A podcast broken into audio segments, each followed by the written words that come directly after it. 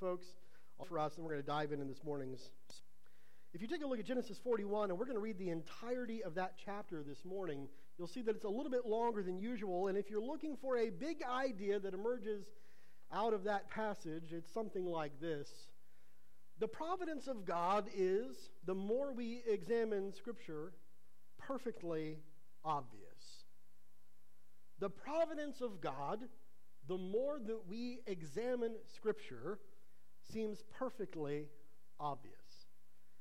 Uh, a couple of years ago, at the height of the Marvel superhero movie deal, I went to the comic book store. It's right by my barber shop.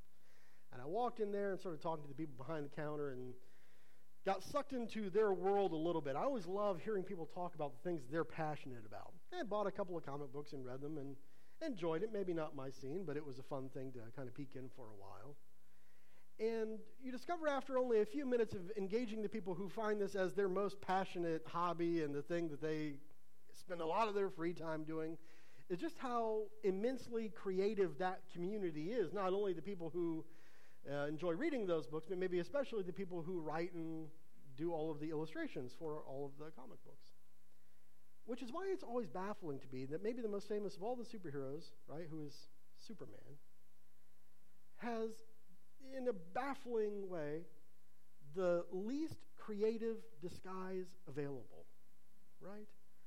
Uh, so I know Superman goes back to like the 30s or 40s, somewhere back in that time, but there had to be a creative meeting in a room somewhere where somebody said, you know, uh, Superman's kind of different in that his real identity is Superman and that his secret identity is Clark Kent. That's how he disguises himself. So, how are we going to disguise him? Ah, I know, somebody says. Let's give him a pair of glasses. And now no one will know. And we've been playing along with this for like 75 years. Ah, who are you? Superman. Nope. Where did he go? Right? How does that make any sense whatsoever? It should be immediately obvious to anyone who's paying any kind of attention. Yeah, that's still you, right? I get the exact same reaction from Genesis chapter 41. Uh, God walks in and he's wearing a pair of glasses, but we know exactly who it is. His providence is obvious it's hard to find a single verse in the entirety of the chapter where we don't see God Himself explicitly working in the life of Joseph, in the life of Egypt, and in the history and markings of the world. So we start in Genesis 41, verse 1. We're asking a couple of questions as we've been moving through this series, this brief series here in the life of Joseph. What do we learn about who God is from Joseph, and who do we understand God to be as he's revealed himself here in his providential workings? Let's read a paragraph or so at a time, make some observations. First, verse 1. After two whole years, Pharaoh dreamed that he was standing by the Nile. And behold, there came up out of the Nile seven cows, attractive and plump, and they fed in the reed grass. And behold, seven other cows, ugly and thin, came up out of the Nile after them and stood by the other cows on the bank of the Nile, and the ugly, thin cows ate up the seven attractive, plump cows. And Pharaoh awoke. And he fell asleep and dreamed a second time. And behold, seven ears of grain, plump and good, were growing on one stalk. And behold, after them sprouted up seven ears, thin and blighted by the east wind. And the thin ears swallowed up the seven plump full ears, and Pharaoh awoke, and behold, it was a dream. So in the morning, his spirit was troubled, and he sent and he called for all the magicians of Egypt and all its wise men. And Pharaoh told them his dreams, but there was none who could interpret them to Pharaoh. Just a couple of observations here. And if you make marks in your Bible, which I am having a cataclysmic personal shift on what it means to write in your Bible, I'm just going to say this I've done one thing for like 30 years, and now I'm kind of, it's a whole thing. We'll talk about it later. but if you make marks or write in your Bible, uh, just a notation here after two whole years. How long has Joseph been in prison? How long has he endured unjustly a fate that he didn't deserve? How long has he remained faithful and obedient and ready to do the work of God, whatever that may be, as it incurs in his life? Two whole years he's been waiting. He's been faithful the whole time. Two years of faithfulness. Two years of obedience, wherein we learn that the race of faith is a marathon and it's not a sprint, and that the fruit of obedience is not always immediately available. Um, we had a guy I went to high school with moved into uh, a house in California, right? Um, planted a lemon tree. This was in the spring. And a couple of days ago, he went on Facebook and he was angry that the lemon tree hadn't brought him any lemons yet. I planted this thing like six months ago. How come I don't have fresh squeezed lemonade? And a couple of our horticulturally minded friends were like, hey, it's going to take a while, right? Uh, the tree has to grow and the soil and the light and all that God does in making the tree do its thing. You're not going to get lemons for a couple of years. That's how this works. Uh, I can't imagine going home and throwing a pumpkin seed into the ground and saying, I hope this is ready for Halloween, right? This is going to take some time. You go to the gym, you do a sit up. You're not handsome overnight, right? This, this is a time, well, maybe some of us are, but anyway. He's been forgotten but God remembers him. He remembers him all along. And it's going to be necessary that we bring Joseph to the front because in verse 8 we find that Pharaoh is helpless. In the morning, his spirit is troubled, and he calls for all the magicians of Egypt and all of its wise men. And Pharaoh told them his dreams, and no one could interpret them to Pharaoh. The guy at the top, the guy with all the power and all the influence, the guy who can take all of those people that he's displeased with and immediately put them into prison or worse can't find anyone who's able to touch these two dreams that he's just had. Enter Joseph, starting in verse 9. Then the chief cupbearer, and we remember him from a couple of weeks ago. The chief cupbearer said to Pharaoh, I remember. I remember. I remember my offenses today when Pharaoh was angry with his servants and put me and the chief baker in custody in the house of the captain of the guard. We dreamed on the same night. Joseph, you know about these dreams. And, and there was a young Hebrew there with us. Now, here's our first great providential phrase in the entirety of Genesis chapter 41. There was a young Hebrew there with us, a servant of the captain of the guard. And we told him, and he interpreted our dreams to us, giving an interpretation to each man according to his dream. And as he interpreted to us, so it came about. I was restored to my office, and the baker was hanged. So already here, the Joseph, the young Hebrew, is remembered by the chief cupbearer. God is working providentially again. He's arranging these events. Then in verse 14, Pharaoh sent and called Joseph, and they quickly brought him out of the pit. Uh, this is the second time Joseph has been imprisoned. The first time by his brothers. He was sold into slavery, right? Uh, this is the second time, and it's fascinating. The exact same verbiage used here for Joseph's imprisonment is the same that was used of him being cast into a dry cistern so many years earlier. He's brought out of the pit. Similarly, it was God who brought him out of the pit the first time, and it's not Pharaoh, it's God who's brought him out of the pit the second time. We understand that God is still providentially working here in the life of Joseph. And when he had shaved himself and changed his clothes, he came in before Pharaoh. And Pharaoh said to Joseph, I've had a dream and there is no one who can interpret it. I have heard it said of you that when you hear a dream, you can interpret it. Now, stop right here. I want you for the rest of the chapter to start making a mental list of how many times Joseph deflects the opportunity to receive personal glory. Just start, make a little asterisk, make a little mark, find how many different times Joseph is given an opportunity to make much of himself to take glory for himself, to make him look good, to build his own resume, to brand himself as the guy, and chooses proactively to uh, deflect. Okay, just start keeping that running tally. We'll come back to that. Joseph answered, verse 16, all of his maturity coming to bear here in the moment of crisis, it is not in me. God will give Pharaoh a favorable answer. Then Pharaoh said to Joseph, Behold, in my dream I was standing on the banks of the Nile. Seven cows, the thin ones ate them. Then there were stalks, right? And they were overtaken. Then I awoke, into verse 21. Verse 22, uh, there with the, the grain. Verse 24, and the thin ears swallowed up, but there was no one who could explain it all to me. He says at the end of verse 24. No one. No one had the power.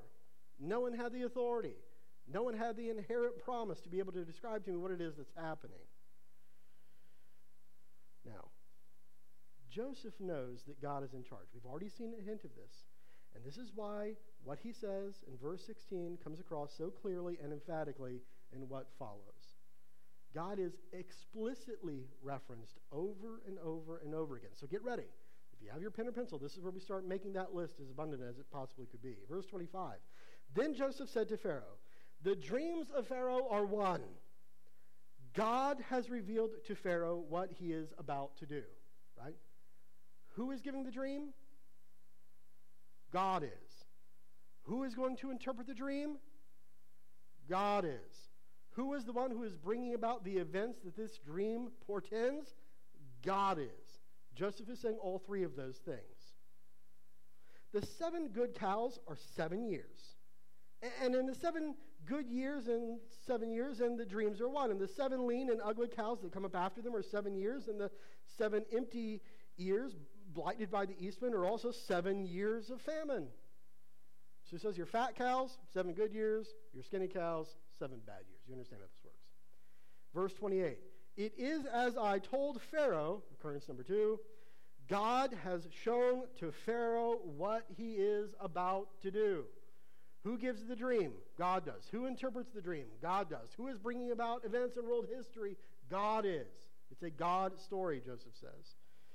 There will come seven years of great plenty throughout all the land of Egypt, but after them there will arise seven years of famine and all the plenty will be forgotten in the land of Egypt, and the famine will consume the land, and the plenty will be unknown in the land by reason of the famine that will follow, for it will be very severe.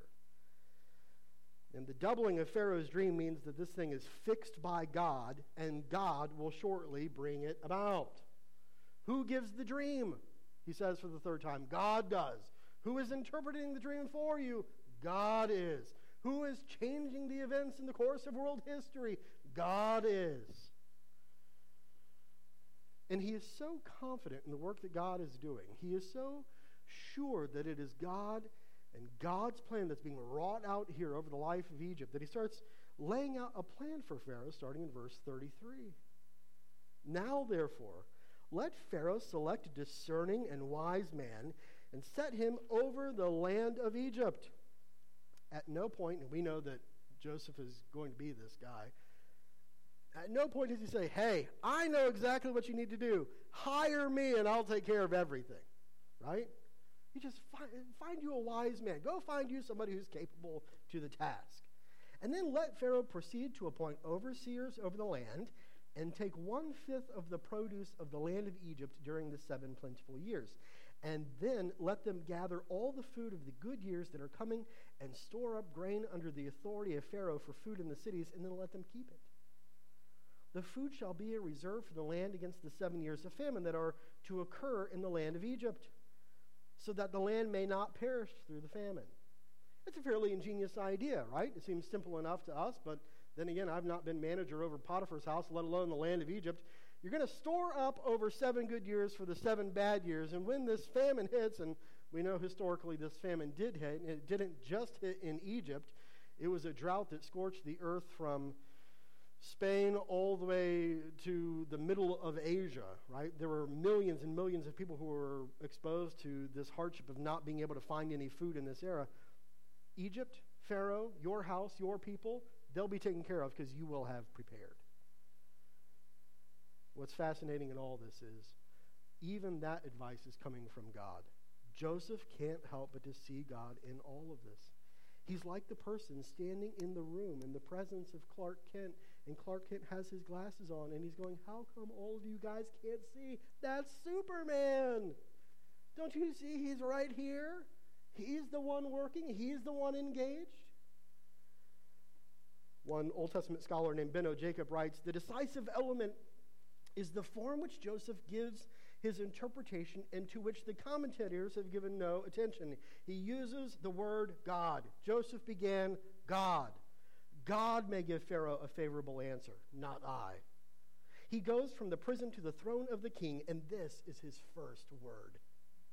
The speech is as pious as it is frank. He is aware of God, and he's humble and fearless at the same time. Even a king is nothing compared to God. We are not told Pharaoh's reaction to this. Then, after reporting his dreams, Joseph begins his interpretation. It also starts with what word? God. And it ends with what word? God. If we understand who Joseph is, we understand who his God is because he gives all the credit for what's happening to God, both in the giving in the dream, in the interpretation of the dream, in the execution of what will happen actually in the world, and even in the plan that's God given to address how the nation might survive and how other peoples of the earth might be drawn to Egypt for their own survival. It's all God. His agenda, His plan, His providence, His hand reaching down for good in history. Verse 37. Now, God is obviously involved. The proposal pleased Pharaoh and all of his servants. I bet it did please all of his servants. If no one had been able to find an answer, I wonder how many of them would have ended up dead, like the chief baker, gone, separated, right? His uh, head was uh, caped, detated from his, right? Michael's. And he, Pharaoh said to his servants, uh, Can we find a man like this in whom is the Spirit of God? Even Pharaoh is starting to understand who this is. Fascinating thing from somebody who claimed himself to be divine, right? He understands that this is coming from outside of him. This is a whole other degree of power and influence. And then Pharaoh said to Joseph, Since God has shown you all this, there is none so discerning and wise as you are. So you'll be over my house and all my people shall order themselves as you command, only as regards the throne, where only I will be greater than you. And Pharaoh said to Joseph, See that I have set you over the land of Egypt. And then Pharaoh took his signet ring from his own hand and put it in Joseph's hand and clothed him in garments of fine linen and put a gold chain about his neck. There was a day when Joseph wore a coat of many colors and it was torn off of his back. And now God, in his providence, has clothed Joseph all over again in even more splendid things. And he made him to ride out in his second chariot, and they called out before him, Bow the knee. Thus he set him over all the land of Egypt. Moreover, Pharaoh said to Joseph, I am Pharaoh, and without your consent, no one shall lift up hand or foot in all the land of Egypt. Right? Who gets in? You decide. Who's let out? You decide. Now, think of what's going to happen here in just a few verses. Because there are some other people that Joseph knows. He's worked in a couple of circles during his life. He has a father. He has some brothers. His brothers have family. These are God's chosen people living in the land of Israel. And the same famine that's about to hit Egypt is about to hit them as well. And where will they go? Well, you know, we've heard a rumor that while we weren't prepared, there's a man who's interpreted some dreams for Pharaoh, the leader of Egypt. They have food. You see, for seven years, they've been taking a fifth of all the grains that come in and storing it up. Maybe we should go there. And who will decide whether or not we're let in? Well, they don't know yet, but that man is Joseph. Right? The one that they exiled to Egypt as a sold slave is now the one who determines whether or not they are let into Egypt, that he might provide for them as their Savior. Pharaoh called Joseph's name uh, Zaphenath Paneah, and he gave him in marriage to Asenath, the daughter of Potiphera, priest of On. And so Joseph went out over the land of Egypt. He's finally been elevated. It's been something of a roller coaster ride. We've seen him sold into slavery after being elevated by his father. We've seen him elevated in the house of Potiphar only to be cast out under noxious, unholy accusations. We've seen him faithful in prison but forgotten, and now, in the greatest moment of possibility for obedience and faithfulness in his life, he proves true and God elevates him. And at no point has he taken credit for any of it. So we find this play out now even further in verse 46. Joseph was 30 years old when he entered the service of Pharaoh, king of Egypt. And Joseph went out from the presence of Pharaoh, went through all the land of Egypt. During the seven plentiful years, the earth produced abundantly, and he gathered up the food of these seven years which occurred in the land of Egypt, and he put food in cities.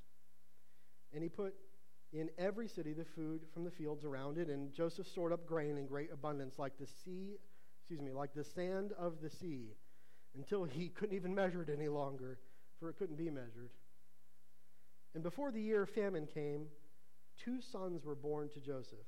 Asenath, the daughter of Potiphar, priest of On, bore them to him. And Joseph called the name of the firstborn Manasseh. For, he said, God has made me forget all my hardship and all that happened in my father's house.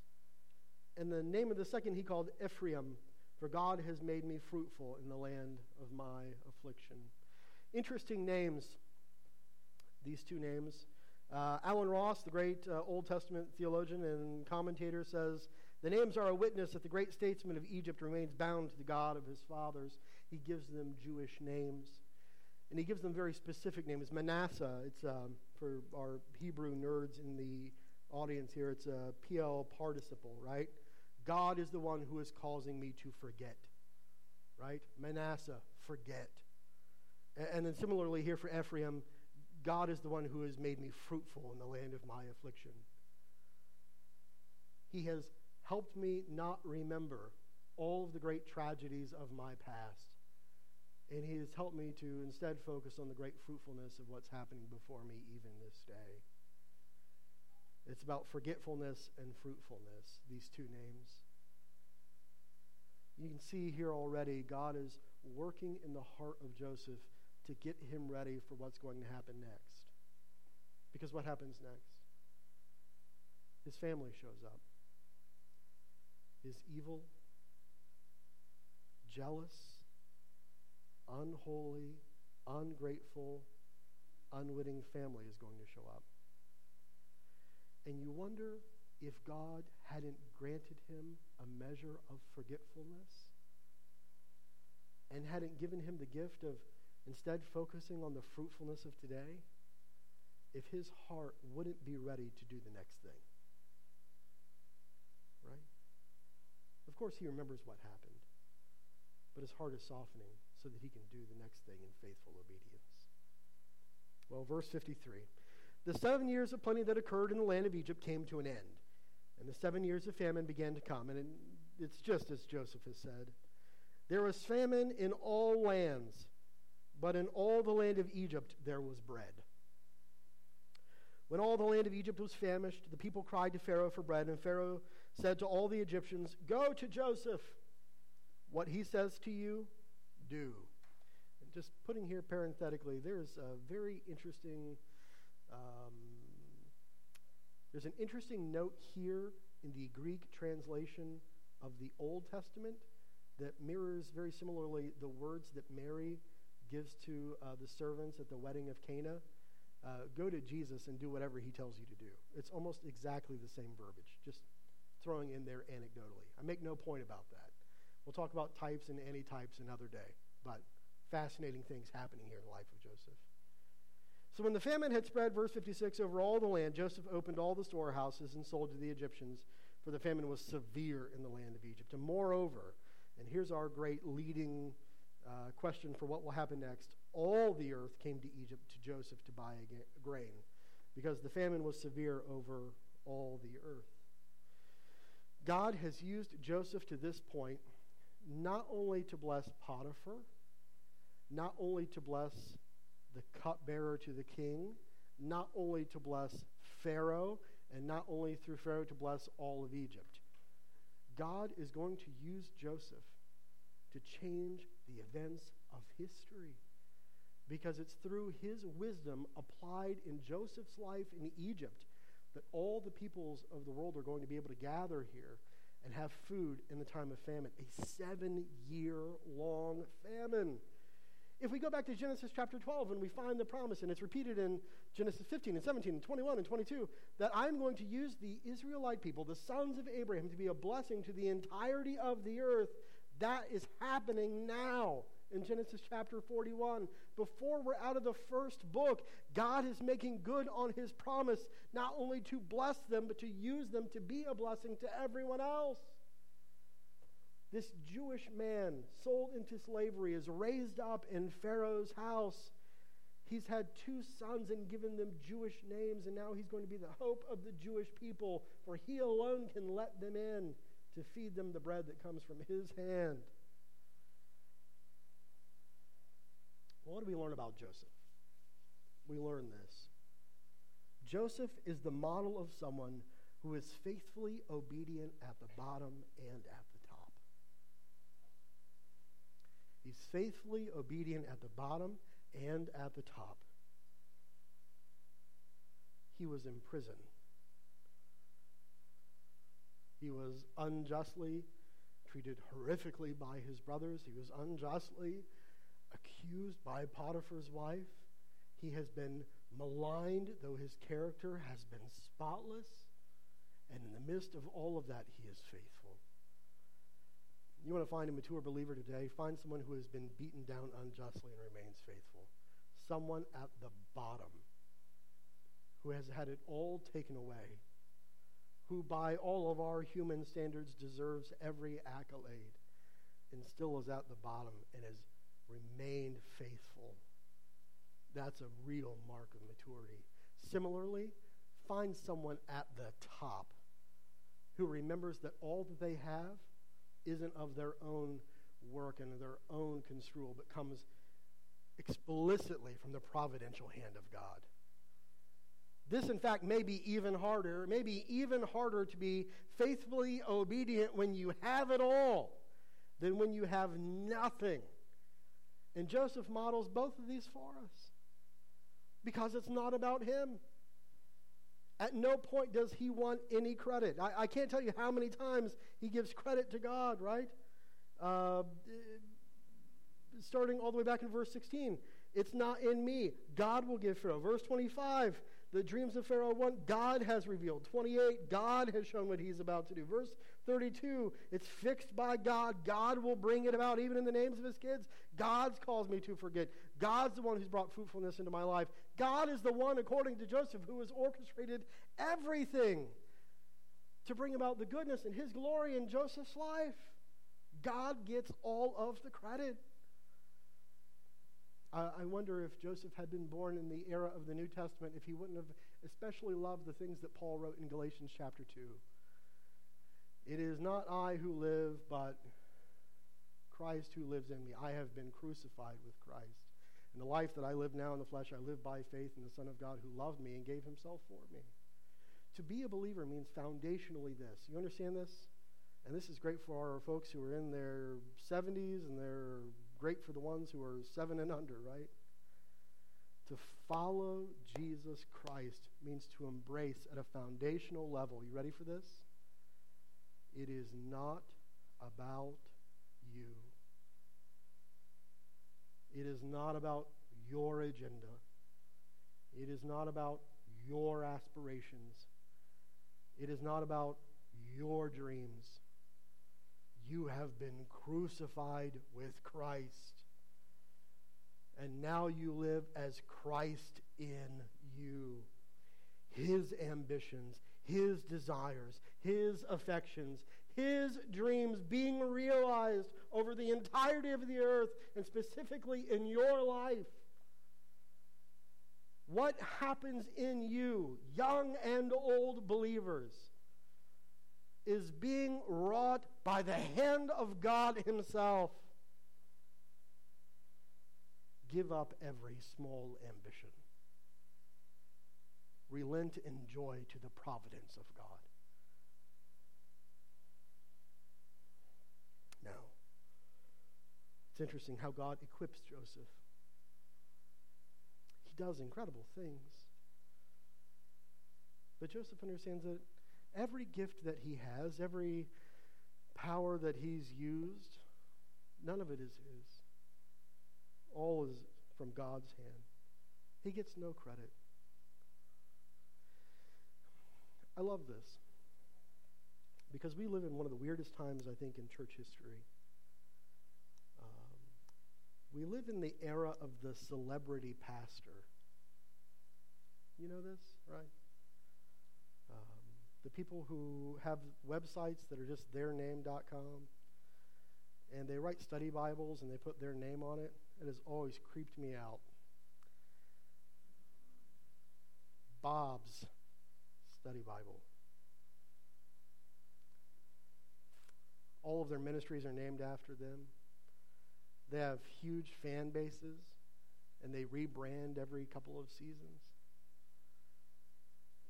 And you go to all the big conferences, and it's the same dozen people over and over again.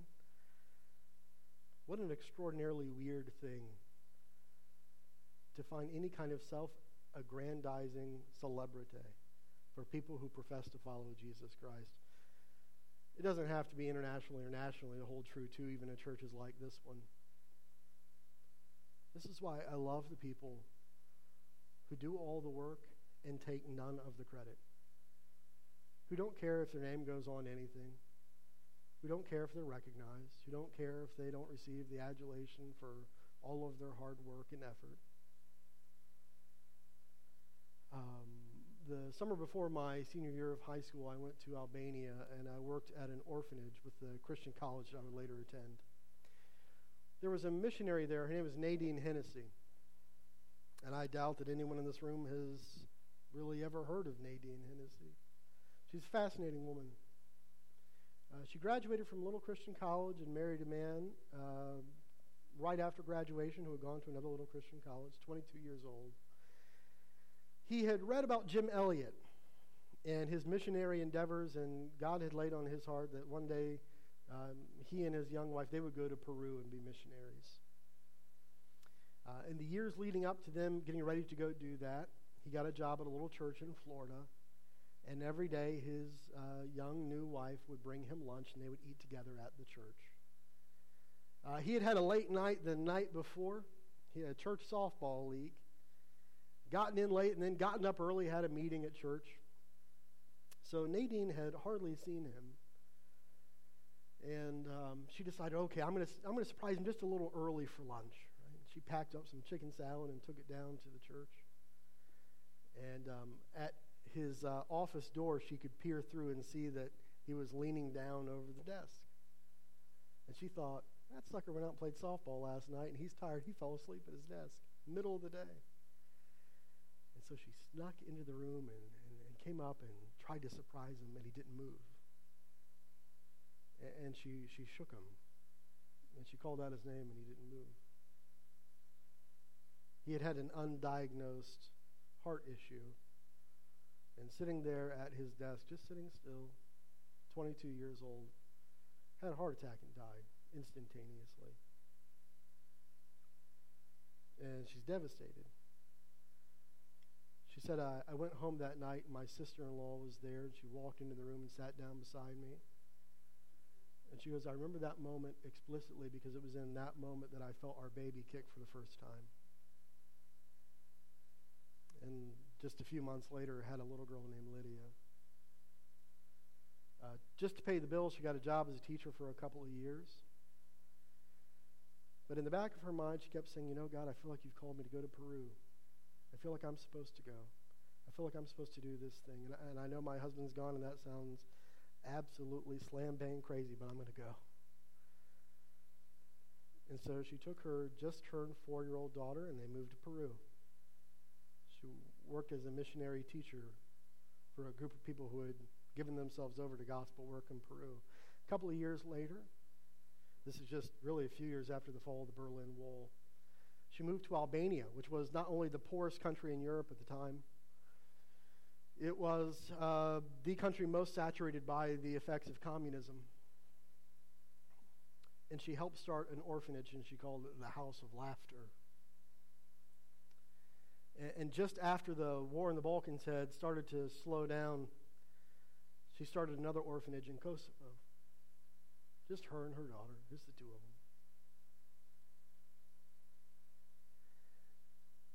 And I, I've told you, you're responsible to know, part the name Nadine Hennessy, right? She'll never be a celebrity.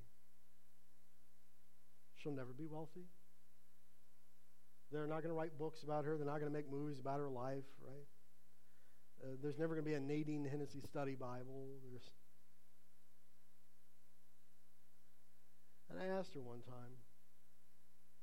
The whole group of us are sitting on the roof there and it's in the evening, and all the kids had just been put to sleep in the orphanage in Albania. How did you do it? And she goes, Oh, it's easy. I didn't. He did. Joseph, for all of his accomplishments, I think if you asked him, How did you do it? Oh, I didn't. He did. What do we learn about God? God's in all of it. Who gave Joseph the dreams about himself? God did. Who provided the interpretation? God did. Who got him out of the pit? God did. Who got him a job with Potiphar? And when that job dissolved at the accusations of Potiphar's wife, who got him a place in a royal prison instead of death? God did. Who led a baker and a cupbearer with their own dreams to be interpreted? God did. Who gave Joseph the ability to interpret those dreams that one day he might be remembered? God did. Who sent into the deep slumber of Pharaoh a dream that would cultivate a changing of the ancient Near Eastern world? God did and who interpreted those dreams. And then out of that interpretation, stand up in the plan of a providential God to organize the salvation of millions of those that he had made? God did.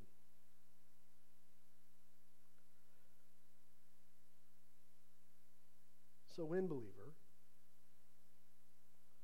things are disastrous for you personally? Who is there? God is. And when He has brought you through to the other side and you've been elevated to new heights of personal achievement and ecstasy, who is there? God is. Every single day, in every valley, on every mountain, God is there. And if we will embrace that it is His plan, according to His providence, that we can do what we've been called to do, then we, like Joseph and Nadine and so many others who've come before us, how did you do it? In the midst of all these peaks and valleys, how did you do it? Well, I wasn't alone. God was there, and I didn't do it. He did it. I was just pleased to live in the faithfulness that He provided me. Father, I pray this morning.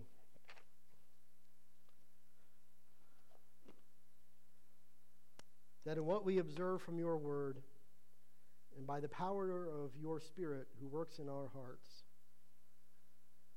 we might be found like Joseph and many, many others, to be quietly obedient rejecting every opportunity for self aggrandizement, to glorify ourselves and make much of us, and instead to give you all the glory, recognizing your infinite presence in our lives, and that every good thing has been wrought by your providential hand. In Jesus' name, amen.